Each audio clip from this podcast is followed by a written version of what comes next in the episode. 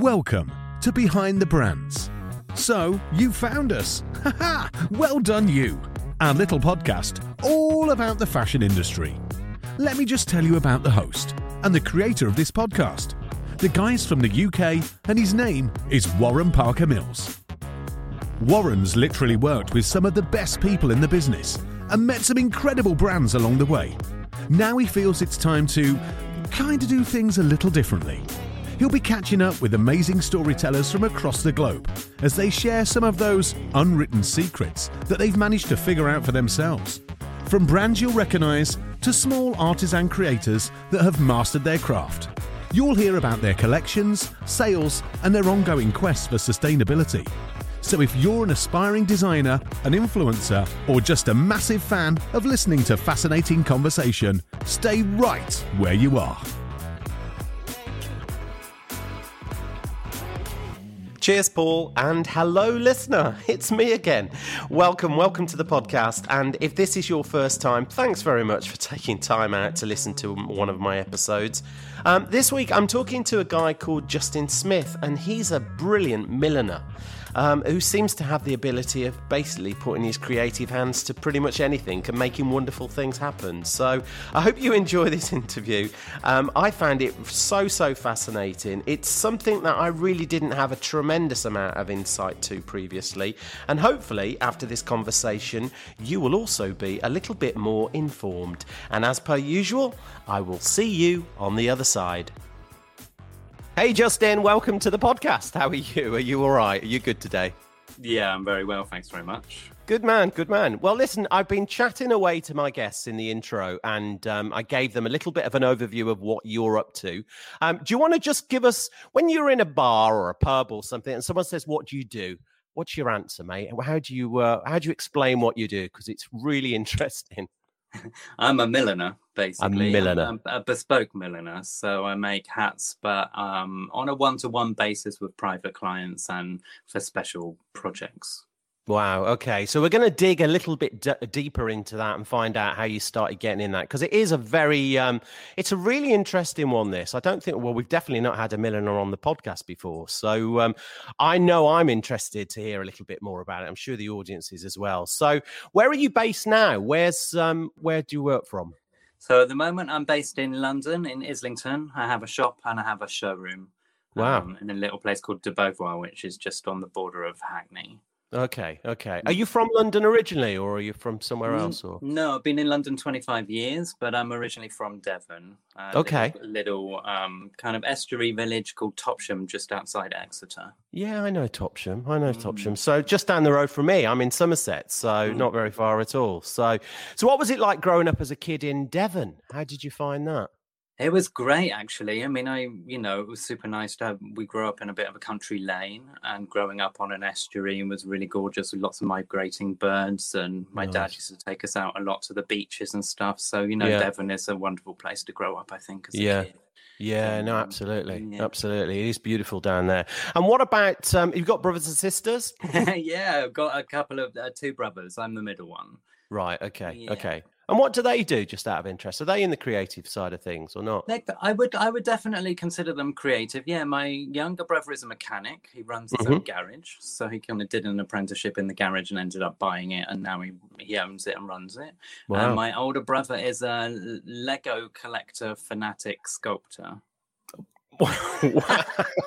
Lego fanatic sculptor. Yeah, yeah, yes. That's, so he used to like love Lego when he was little and went into accounting, but just really didn't particularly get on with that very well. So he Yeah. continued to do Lego all his life, and after doing, I suppose, ten years or so of kind of accounting jobs, he kind of um, managed to turn his Lego hobby into a career. So Amazing.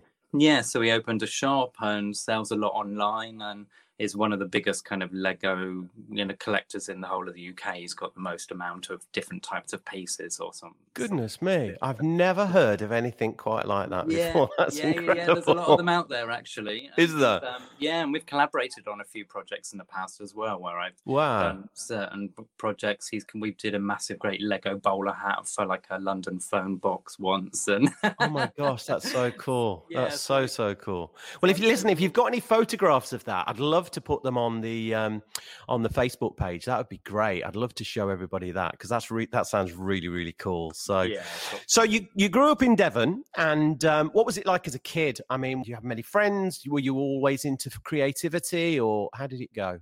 Yeah, I was always quite independent, I would say. I'm very creative. So Mm-hmm. my brothers were kind of a bit more classic boys and like to play golf and snooker and all that kind of stuff with my dad Mhm. and my granddad.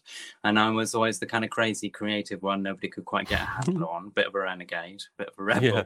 and um and I guess you know I was always really independent, so I wasn't like a person that liked to hang out a lot with a, lo- big groups of people. I'd Yeah. much rather be kind of going off by myself, doing lots of different things. And I've always been creative from a very young age. Yeah, So I yeah. would always ask for like for my birthday presents, I would want candle making kits and embroidery kits, and I would hang out with my nan doing loads of cooking, and you know it was always for me interesting manipulating materials and discovering Yeah. new things and even if i was doing the gardening i would be very spatially aware of of how to do things and how to nurture things and you know it's just always Wow. been part of the kind of person that i am That sounds so cool. That's so Yeah. cool and brilliant, actually, as a kid. I mean, I was in a conversation the other day and we were talking about kind of losing a lot of that, really. You know, there's a lot of, you know, those traditional things cooking, knitting, sewing. You know, how many kids learn to sew these days? You know, and I think when you look at the bigger picture about the industry and we're, you know, we're talking about sustainability and repairing and recycling and all those types of things, you know, those are the skills that we need to be able to pass on for people to obviously you know adhere to to what everyone's trying to uh, promote. So they are skills unfortunately which which are not in abundance. So it's a bit of a shame really. But we will do our bit justin. We will do our bit try and I hear it a lot that they don't teach it in schools anymore, and I do as much as I can to kind of like teach little ones and do Yeah. workshops with with small people. And I'm always getting involved in trying to, because of creativity, kind of pours out of me. It's really Mm. nice to be able to pass that on and share that with with the younger generation who are kind of like to get them inspired and to get their hands into doing anything and to not be afraid of kind of if something breaks trying to fix it rather than just you know buying a new one Yeah, So, for you know, sure. Yeah. much- that's really cool that's really mm. cool and what did you do after school then what what happened after school So I wasn't particularly academic at school. So I used to like always spend my lunch breaks in the woodwork room and the metalwork room and doing art and things. So I would always like find my way to do creativity in my spare time. Mhm. And then when I left school, because I wasn't particularly academic, everyone thought that I would be good to go on to be a chef. So I studied Okay. chefing for a couple of years. And I, at that time, I had got a job when I was about 14 washing dishes in a pub. Mhm. And uh, within two years, I was kind of head chef at the weekends in this pub, which was about a couple of miles from where I grew up. Mhm. So um, that was a natural progression to start with. And then after about the first year, I was kind of loving the creativity of it. I was doing a lot of baking and lots of wedding cakes and lots of super fancy kind of artistic stuff. yeah But the actual idea of being a chef all my life, I enjoyed the waitering side of it actually more and the human contact with people and, you know, having contact with people through a job. So I was relating to people while doing something for them I really enjoyed. So Yeah. actually, the catering um, department was actually part of the hairdressing department in Exeter College where I was studying. Mhm. And after the second year of catering, I was like, not, I really was kind of not thinking it was the right thing to do. And I used to spend a lot of time going and getting my hair done in the hair salon. And Mhm. um, in the, nearly at the end of the final year, I went and cut my hair really short and dyed it bright orange. And they actually wanted to kick me out of college because they were like, you can't do silver service waitering with bright orange hair. This is not a look. And I had lots No. of piercings and, you know, that kind of thing. So I was quite out there with my look. yeah So then in the summer holidays, I went and um, spent three months hanging out in the hair salon where I used to go. And I Mhm. just loved the environment, loved the people, loved the creativity, just wanted to get my hands stuck into actually playing with hair as a medium. Yeah And then just found a, you know, a really amazing kind of creative platform where I could kind of sh- show my sense of fashion, I suppose. Mhm. You know, I've always been interested in style and always been that kid at school that was wearing vintage clothes and always had hats on and always had blazers on and, you know, I- finding different things to wear that was always a bit out of the box. So then I convinced the teacher I could only train for one more year at uh, school at college, um, and the hairdressing was actually a three-year course, but it was condensed into a one-year course for adults. So Oh, I had like three interviews with the lady who was the hairdressing teacher, and she was a bit not totally convinced to start with that I would be able to manage, but I convinced her that I I really wanted to do the course, and she Mhm. allowed me to do, go on the course. So I managed to be become a hairdresser within one year. Wow, and- amazing. And, did all my NVQ one, two, and three all in a year, like very intensively. Goodness me. So that would normally take three years and you condensed it down into a year. Yeah, normally it would take three years, and um, you would normally do an apprenticeship somewhere, that kind of thing. But yeah, they Mm. did an adult course for kind of you know older mums, I suppose, and parents um, Mhm. to actually do it in a much shorter time frame. But it was pretty intensive, so they weren't convinced at my age that I could kind of undertake such a thing. But I was pretty determined, and um, Yeah. And I ended up kind of getting um, distinction in the course and helping a lot of other people out. So I think I proved myself. Wow, Right, that's so- amazing. that's so yeah. cool. So you you qualified with hairdressing and Yeah. um, you kind of found your your your channel, your creative channel. And um, so what did you do then? Did you work in salons or did you go on your own or what did you do? So then I was about 18, and uh, about after about six months working in an independent salon in Exeter, I just kind of knew that I needed to get out and, and Mm. kind of spread my wings. And I was coming to London a lot at that time anyway, seeing friends, that kind of thing. So I moved to London, found myself a job with Toni and Guy, Oh, and um, moved to London and went to a couple of salons, and they pointed me in the direction of of joining the main Toni Guy kind of company rather than being in a franchise. So Mhm. then I joined the main company and uh, started as an apprentice to start with. They wanted me to be a, like work in the salon on the salon floor, but I really wanted to come to London and just go out to parties lots and you know like kind of enjoy myself and not have too much responsibility.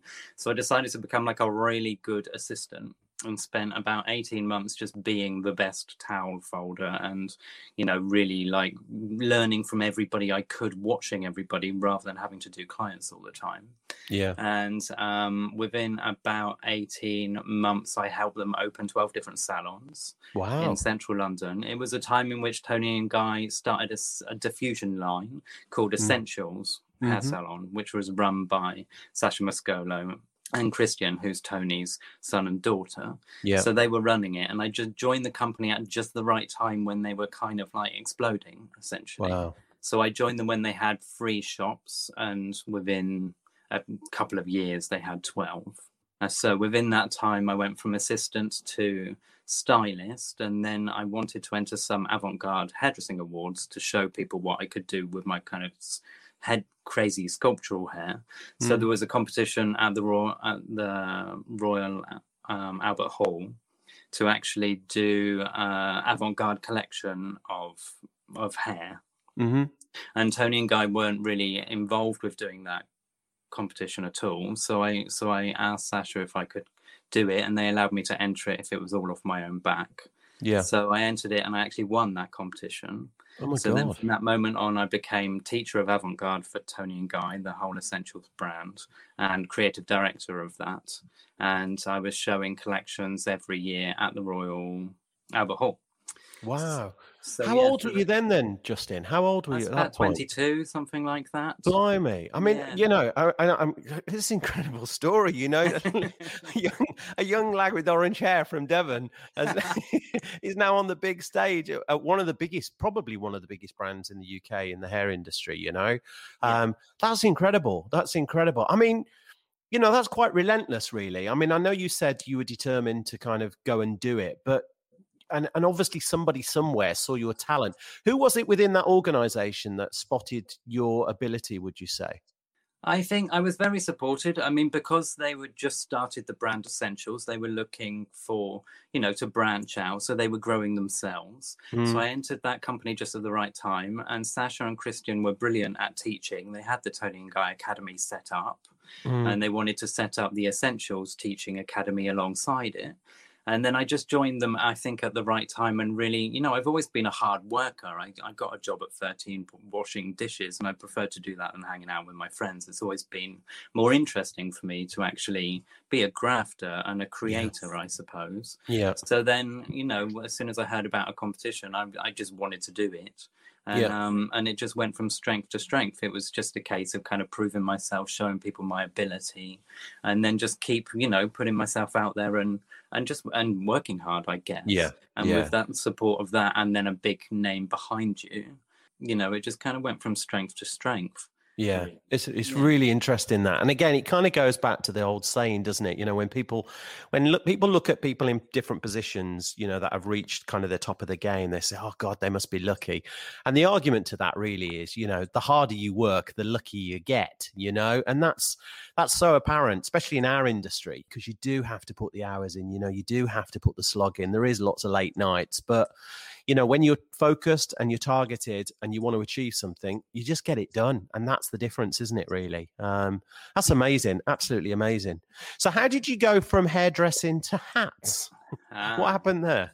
So when I was doing the avant-garde hairdressing, the I mean, I was supported by the big institution of Toni and Guy anyway, so they were paying for me to do photo shoots yearly, and I was doing avant-garde collections of hairdressing for Sacha, so she could travel the world doing them on stage, mm-hmm. and I was kind of in the in the workroom, kind of creating these pieces for her, so then and so then she could go off and do them, and then every year the, there's a big hairdressing awards ceremony, so mm-hmm. I would enter the hairdressing awards with my avant-garde collections and I became finalist for avant-garde hairdresser of the year twice.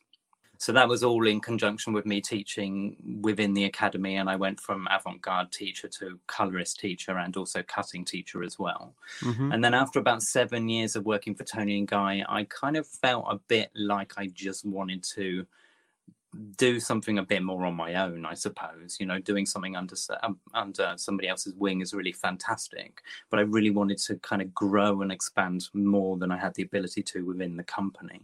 Yeah. So, um, so I decided to leave Toni and Guy and set up my own salon in. Soho.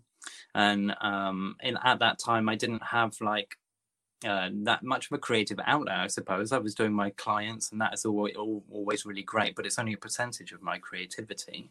Mm. So when I was kind of on the cusp of leaving Toni and Guy, I went on a millinery course to try and understand how to do things on the head a bit more balanced and a bit more couture than I was doing before because I learned a few tips and tricks of what to use in terms of like making avant-garde sculptures you know i was making aeroplanes out of hair and big butterflies and wow. you know it was sculptural anyway but yeah. it was very much of a particular medium only so it was very much one way mm-hmm. so then as soon as i went on my first millinery course the millinery, millinery teacher said to me my goodness you've got a gift and i made a bowler hat that was double the height that you normally would make it and it, I just got stuck. I was just like, okay, well, why be in the avant-garde hairdressing world, which is kind of niche, and yeah, you know, in these big places, you have to have a big name behind you, and you know, yeah. all that kind yeah. of stuff that comes with that. And I'm too much of a pirate to kind of deal with that kind of side of things.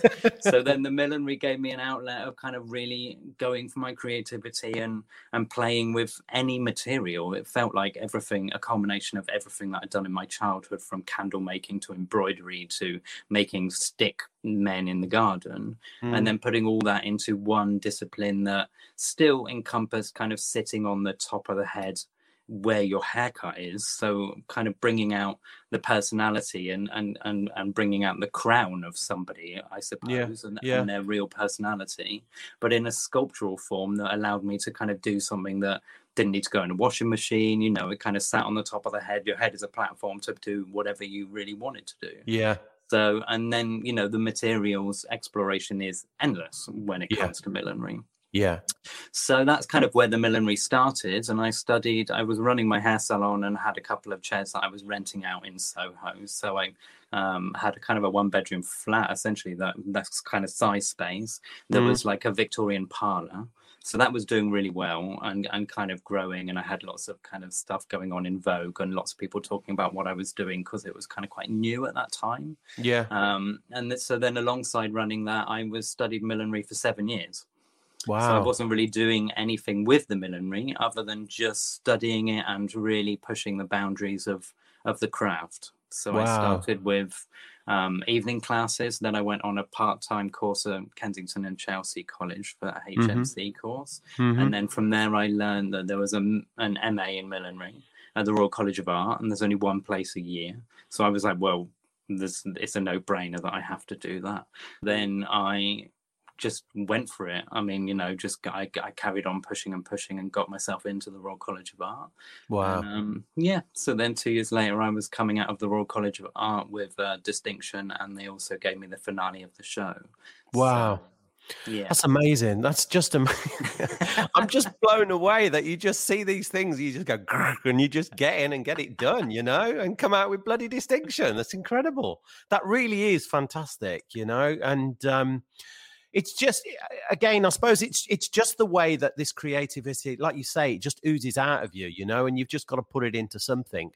And then I suppose it's the determination and the work, like we talked about a few moments ago, of making it happen. You know, it, it really is quite inspirational, Justin, how you've how you you adapt to these things and you just master them. You know, um, when you were studying, then what was your what were the peer your peers like in the group? Were there many guys in there? Was it mostly women? What was the split? And um, you know, what what makes a good milliner?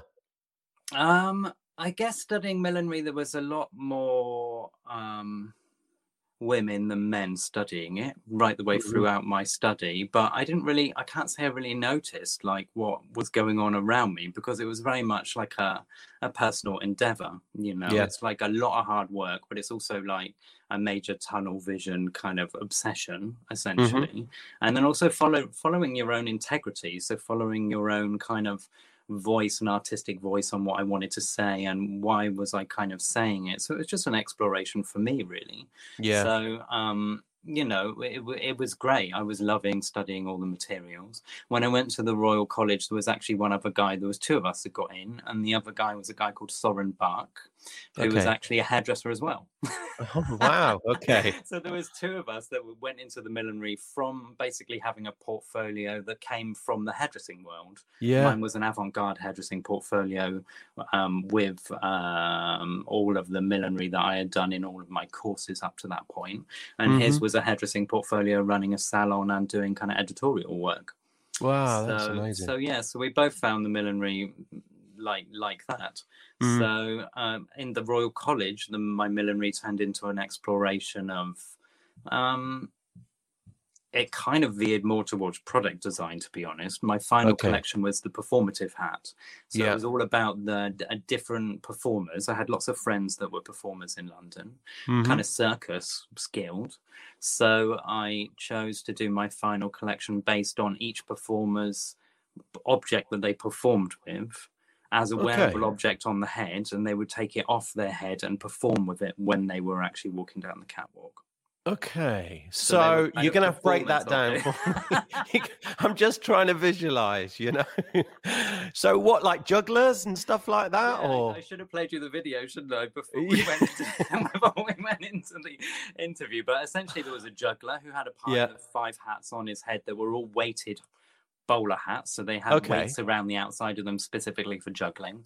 There was a fan dancer who had massive, great burlesque fans on her head with Mhm. a kind of neck corset coming down into a body corset, and she took them off her head and actually performed them on stage. wow, So there was like a pop-up hat. So there was a hat that was kind of like a kind of a kind of dress that was wrapped around somebody, and she let go of it, and it popped up into a massive grey brimmed hat that was about a meter and a half across. goodness. So each object kind of was was was a performance based kind of like millinery item essentially wow, you can see the video on um on you can find it on vimeo and and youtube Yeah. or even on my website you can see it. Okay, I'll definitely put that in the show Yeah. notes. That's really interesting. That's so cool. That's so cool. And again, the idea there of of blending hairdressing, millinery, show business, you know, and I know I know we're going to talk a little bit about some of your clients because you've got some amazing clients and you've done some amazing things with regards to your um your work. So so what at that point you were still hairdressing but you were well into millinery and then what was the point where you started to kind of go over and make it a commercial venture? So it's a very organic process. It's very much Mhm. like following my own creativity, not feeling like I've certainly not followed the money in any way, shape, or form Yeah. what I've been doing. Yeah. And the hairdressing has kind of like supported financially and creatively the Mhm. millinery to flourish. You know, Yeah. all of my hair salon clients have embraced and enjoyed watching every step of it. Some of them have bought some of my hats along the way. That's cool. Yeah. Um, so then after I left the Royal College, you know, I got a lot of critical acclaim. I, you know, I'm really fortunate that my creative work does get accepted a lot by people who really enjoy what I do and Yeah. the artistry I put out there. So I ended up in a lot of magazines, loads of interviews. It really exploded really massively. I was kind Wow. of all over the place, and my work was borrowed all the time. Um, so I was really fortunate that that kind of happened, and then from that moment, I got um, new generation sponsorship from the British Fashion Council, yeah. and at that time there was a thing going on called Headonism, which was supported by Stephen Jones, and it was essentially like a free showroom at London Fashion Week to show Mhm. work. So I kind of entered the the fashion world from a hairdressing perspective. I've never been part of fashion. I've never studied or learned fashion as a degree. Mhm. So it was uh, definitely a baptism of fire because you know I went from having this avant-garde kind of performative hat collection to then having a showroom in London Fashion Week that felt like I should be doing something commercial, I suppose Yeah. When I had my graduation collection, I, I showed in a competition called the ITS competition in in Trieste, and I won two awards there. One of them was to do an eight-page spread in i-D magazine, which Wow. was Cool. great because it Yeah. was editorial and it Yeah. followed my hairdressing. Right up your my- street. Yeah, Yeah. right on my street. And then the other one was to do a window display at Maria Luisa in Paris. And she was one of the major boutiques of the time in Paris. So I did a window display there, and they were my first stockist that stocked Wow. my work. Mhm. So my first collection was kind of an exploration of like what I love about millinery on a kind of commercial level that I suppose people might want to buy. It was an in, it was an interesting roller coaster really. I was supported for about five years by the British Fashion Council, so I was showing every season. Every season I did something completely different and completely experimental. One season I only had enough money to buy a roll of denim, so everything was made of denim but my show my shows were kind of bonkers the first one was like uh called dance with me and we made life-size dolls that um a set of performers danced with down the royal academy stairs with these dolls strapped to their feet and they both wore vintage outfits and vintage hats and that was the first collection.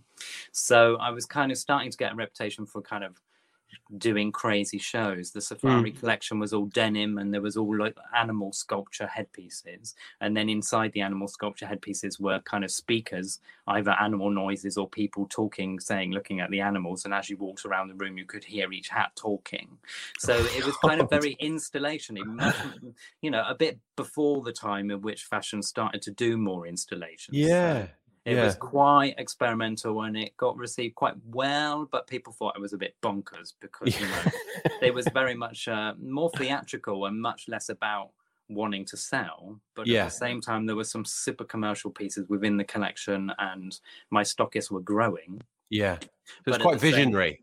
Yeah, In the way it's absolutely. put across, yeah, yeah, yeah. And I mean, I suppose after about five years, I had a good eight, ten stockists globally, but it Mhm. was always really difficult for them because I don't think they could kind of get a handle on what on earth I was doing because I was jumping all over the place with my creativity, and I didn't really understand the system of fashion. And to be quite honest, at that age, nor did I care. I was Yeah. just, I just Doing your of really thing. doing my thing, and like Yeah. really like uh, you know like not really worrying about that side of it at all. Yeah. And people would either like it or not like it. And people always used to say I needed to photograph my lookbooks on human beings so I could put it in all the magazines. And I've always photographed my stuff on wooden head blocks, and I and I still to this day do that. So Yeah. know, I've, I've always had a kind of an image of how I want my work to be seen as art pieces. They're kind Mhm. of wearable hats that could be a, a knitted beanie made into a skull shape, or they could be a really crazy top hat that's like a showpiece that's kind of a jewelry piece Mhm. that ends up in a museum. But I really want them to be seen as pieces in their own right and not put a face on them. You know, that's a very different thing selling at Fashion Week compared to actually the pieces that I make for somebody who's got a face which is very much, you know, my bespoke work. You know, that's Yeah. very much a, a dialogue between me and the client. They've Yeah. come, they've got their hair growing out of their head. I cut it to suit them because it's their hair, and I Mhm. treat millinery in that respect in a very different way. Okay. I mean, that's that's really interesting, actually, and I, I really do want to get onto that as Justin about the process with your clients because obviously I know that you do a lot of bespoke work. So, what, can you just quickly talk us through how that works, how the process works? I mean, is your time quite limited? Have you got have you got plenty of clients kind of coming through, or do you spend uh, how much time do you spend with them in the consultation part, just like you were doing a hair a haircut, really? I suppose, isn't it? Really like a haircut. Yeah, I mean, after about seven years of showing at Fashion Week, I realized that that wasn't really for me because I was Mhm. making everything in a bespoke nature, but I was trying to sell it as a wholesale product. And. I realized and understood what that meant in the fashion industry Mhm. and that the numbers just didn't make sense. I was making like way too couture things, which spent too much time on them, and then they Yeah. ended up, you know, going into a, a, on a shelf, which then they didn't find the person that they were really designed for. yeah. So then at that point, I decided that I would just kind of like stop doing all that, all of that, Mhm. which felt quite renegade at the time, um, and just go purely into bespoke. So the bespoke nature, I really wanted to just follow more of my dreams. I really wanted to get into film, and I've been trying for a long time, even while I was working in fashion, to do more film stuff and more more Mhm. characterful one-off pieces rather than kind of fashion collections, I suppose. Mhm. Um, so then the bespoke came about by just stopping doing a fashion collection and just going, okay, well, now I'm going to do collections when I feel it's ready. And that might be every two or three years as an art piece collection. And then really focus on doing bespoke work for individual clients. So, fortunately, at that time when I was kind of having a, I think I need to get out of this industry and find another path for a while, not thinking that the fashion is completely over, but just the next that organic stage. yeah. I ended up a job with a job um, going to work for Angelina Jolie on the film Wow. Maleficent wow. because they had seen all my collections. They had seen my graduation collection. They they had been following my work for a while, Mhm. and the people, the costume designer that was working on it.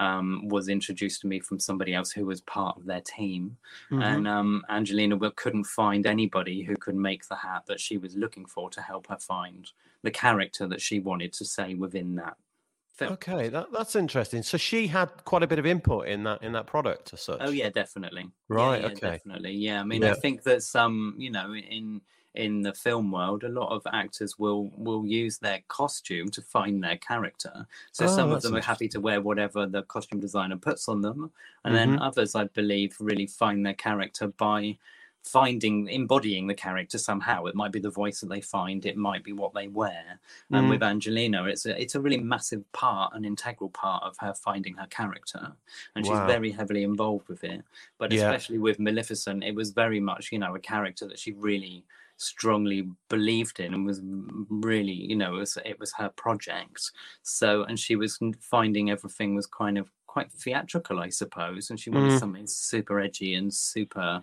couture Mm. and um, at that time i was doing you know millinery but quite new and quite you know um, things people hadn't really seen before it's an- a new Yeah. take on on millinery as such. Yeah. That's so interesting, man. That really is because again, you know, you, you hear interviews with actors and they go down this method route, don't they? You know, where they just absorb themselves in the character. Mm. But it makes perfect sense that when they put something on, you know, whether that's clothing or a hat, which is a really personal thing, Mm. um, to feel confident about and to kind of get into character. That's just that's so inspirational. That's that's really really cool. So you got it. You obviously you you connected with the stylists and and and obviously Angelina herself. Um, who else have you worked with with regards to kind of working at that level of intensity? Is there anyone else that you that jumps into mind?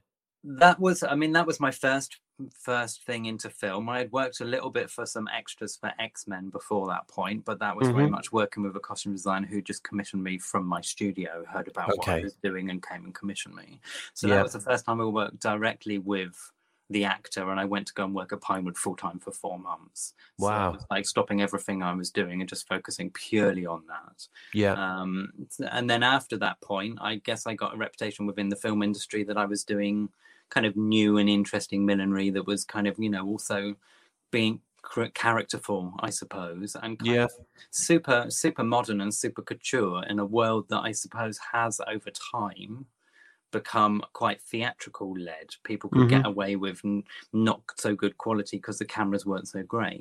Yeah. And then when Maleficent was coming out, it was all about high definition and like super close up shots of somebody's face. And suddenly Yeah. they don't want something bad encompassing their head because Mhm. actually, or like a bit chunky or a bit, you know, like unrefined, I suppose. I don't think Yeah. that's quite the right word. It's not very polite, but you know, they're really looking for something super couture essentially. Mm. So then I started to just work in film a lot more alongside doing a lot more bespoke. So there was a, still a lot of projects going on in the fashion industry with doing some catwalk collections for some different people, but I kind of considered that bespoke projects rather than wholesale end of things. Yeah. And then I just did a lot. I've been doing a lot of films ever since then. Really, I've worked on Star Wars, two of the Wow. Star Wars, but a, a lot of the hats for in um, number nine Star Wars. I worked with a, a costume designer called Michael Kaplan who did the first Blade Runner. He's fantastic, really. Wow. really inspiring. So it's fantastic to work with the costume designer and I guess that also working within the film industry, it's really great to meet a lot of costume designers and work with a team of fantastic people who are as crazy and as bonkers as me in, in the amount of work and effort that they put into their Yeah. discipline. Yeah. Because, Yeah. you know, the film is every single person that works in that film industry is kind of like I am, but I'm the milliner. So, Sure. you know, it was really inspiring to to work in an industry where you become a, a cog in in in the parts of it Yeah. rather than just a, an island yeah. where you know people are trying to understand what you're doing it's like everybody understands what everybody's doing because they're all complete obsessives about Yeah. what their discipline is Yeah. Yeah. and Yeah. they're all really hard workers you know and really determined and and want to kind of put it out there to the world and that is Yeah. a culmination of every film you know and the team that that film builds so And when, So, when yeah. you're working with those guys, then when you're creating something for Angelina Jolie, when you do that, uh, how do you do your research with regards to kind of getting the authentic product? Do you know what I mean? And, and trying to go back to the essence of the character or the essence of the film. Can you talk us through that process? How does how do you work through the styling? That's probably what I'm trying to say. The Yeah. styling of a product with the with the client in mind. I think every job is is very very different and independent. So I mean that's why I consider it kind of bespoke because some costume designers will come with drawings and they want you to make that very set thing because it's kind of it's an iconic Star Wars silhouette, for Yep. instance, and they might have a particular kind of identity or look that they need to create. Mhm. And then other people come with a kind of a rough idea or a mood board or an influence. And then they're coming to me for my design level in my particular discipline and area and what. I can bring to the table that might take that to a whole new level that they don't work in. Yeah. So it's really, you know, every film, every fashion company that I work with, every individual bespoke client, it always starts with maybe their dreams or maybe a picture or maybe just a conversation or Mhm. maybe even just their face or their head size or what character they want to create. And then from that moment, it will then kind of build and be a dialogue. Okay. So people are always coming to me because of my design acumen, I suppose. Yeah, You know, yeah. and, and my sense of style and, and and eye and what I can bring to the table that's kind of modernizing what they're looking at, I suppose. Yeah. But it's And how- always like a conversation, you know. Yeah, sure. And, and and what about fits then? How do you work fits? Because obviously you're working with Pinewood in the UK. What Yeah. about the US side of stuff? How do you how do you get over the fit issue there? Um, it can work in many ways. I mean, it can work either one on one. So a lot of the time, I like to be directly on the client if I can. But a Yeah. lot of actors, you know, they will turn up for a job the day before they're going to start doing it. So accessibility is almost impossible. Um, I did all the hats for Emma Thompson on the Cruella movie that's coming out soon Okay. and she was in Scotland and not coming back. So she um, for the whole summer. So I actually like made up a sample, had it sent to her.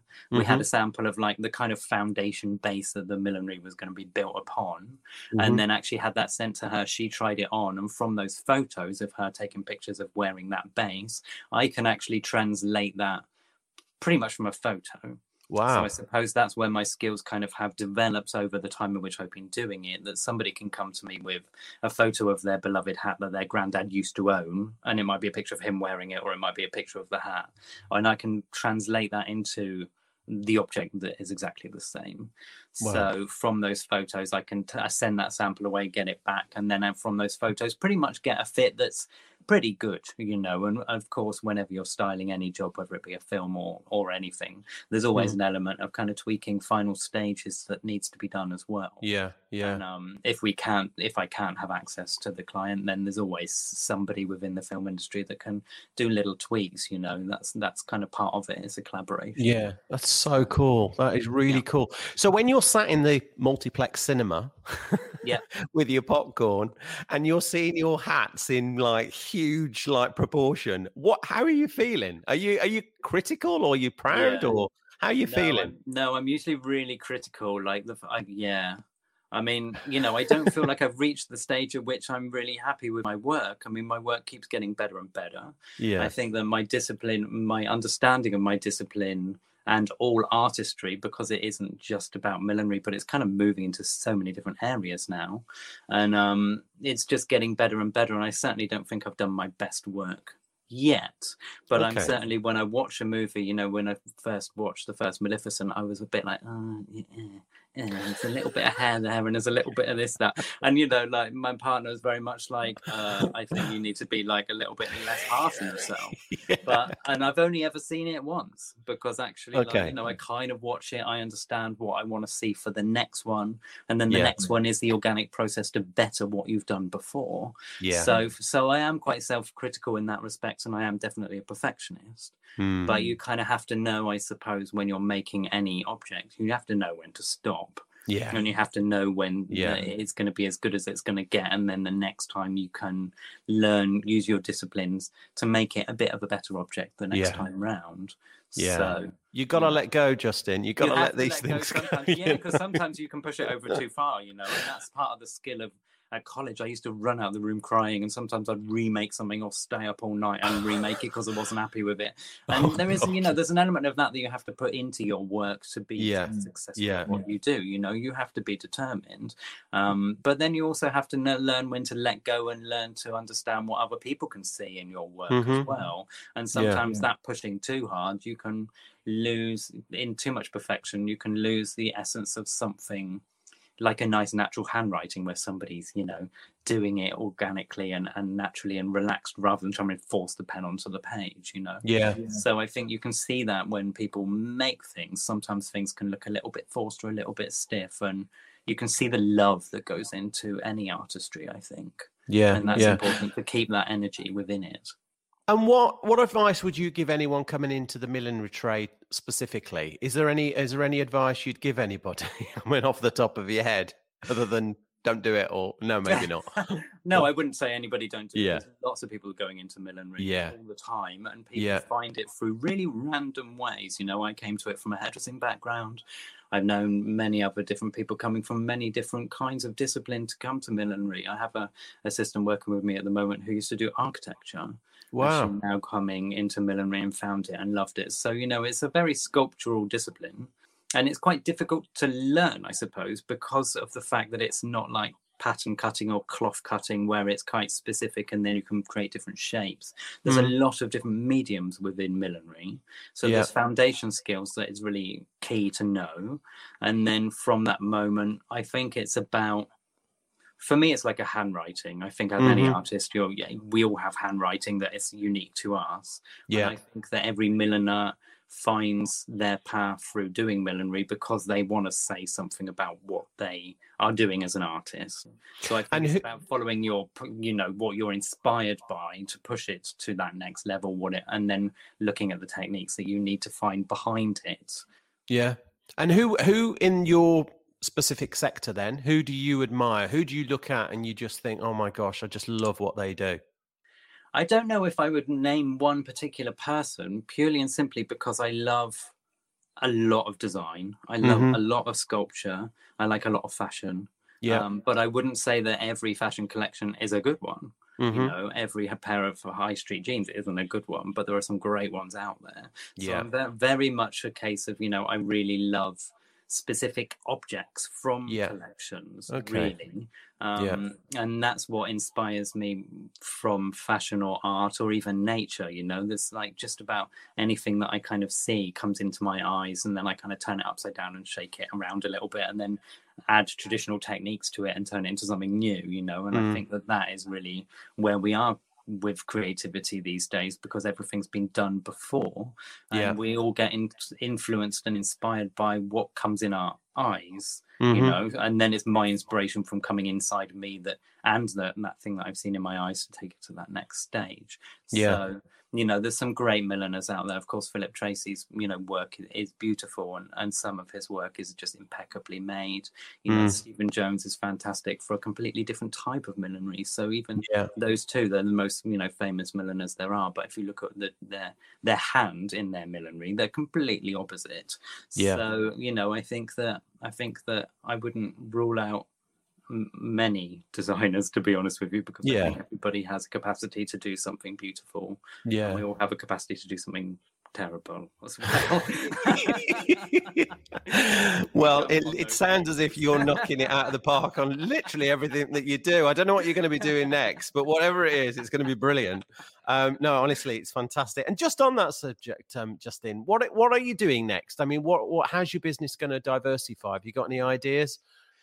So I guess that it's, it, it's it does feel like it's an organic process. I mean, I'm loving the film work, and it's going from strength to strength. I've been doing a lot of TV recently as well as film, so it's kind of like mm-hmm. moving into new new realms. And I'm working a lot in America as well as the UK, so that's really great to be involved in different teams doing different types of work. Been doing a lot of historical drama recently, which is quite a departure from like Maleficent, for instance Yeah. and then potentially like some new things in sci-fi coming down the line potentially i'm not quite sure you know it's all very much like things come and go so Mm.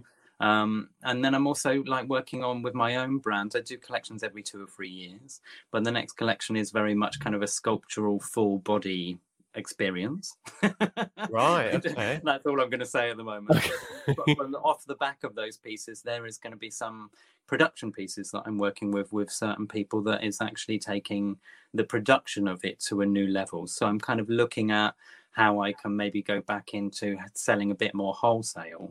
Yeah. I, you know, always I don't. It's difficult when you make things by hand to not be elitist, and then only certain people can afford your work Yeah. the people that love your work can't necessarily afford it because you might be a little bit you know this way or that way with your creativity Mm. so i've always wanted to kind of find a happy balance where i can offer something where people can access and buy that will fit them beautifully like a haircut that got they got cut on their head Mm. um, but that is actually potentially you know in a shop that they can actually buy it's as well. accessible. Yeah. No, Yeah. that's really cool. That's So really I cool. That, you know, it's been another seven years since I finished fashion, and now I feel like I'm going back into a bit more of the wholesale side of things, but with a, a different eye to it and, a- and a Yeah. different learning capacity behind what I'm bringing to the table and and different knowledge. So yeah.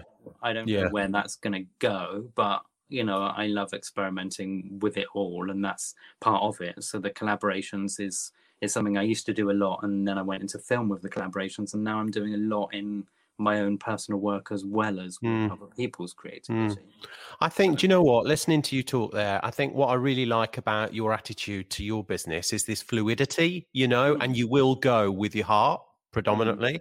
And once, if you know that's right, then the rest, you know, the rest is going to happen anyway, isn't it? So, um, no, that's really, really cool. You know what, Justin? We we literally could. Thank goodness there's not a glass of wine here because we would be chatting all night. But uh, you know, it's just it's so cool, and you know, to listen from your story going from Devon, and you know, we've we've covered the whole gambit there of of it's it's a bit like this is your life. I don't know if you remember that. feels a bit like that.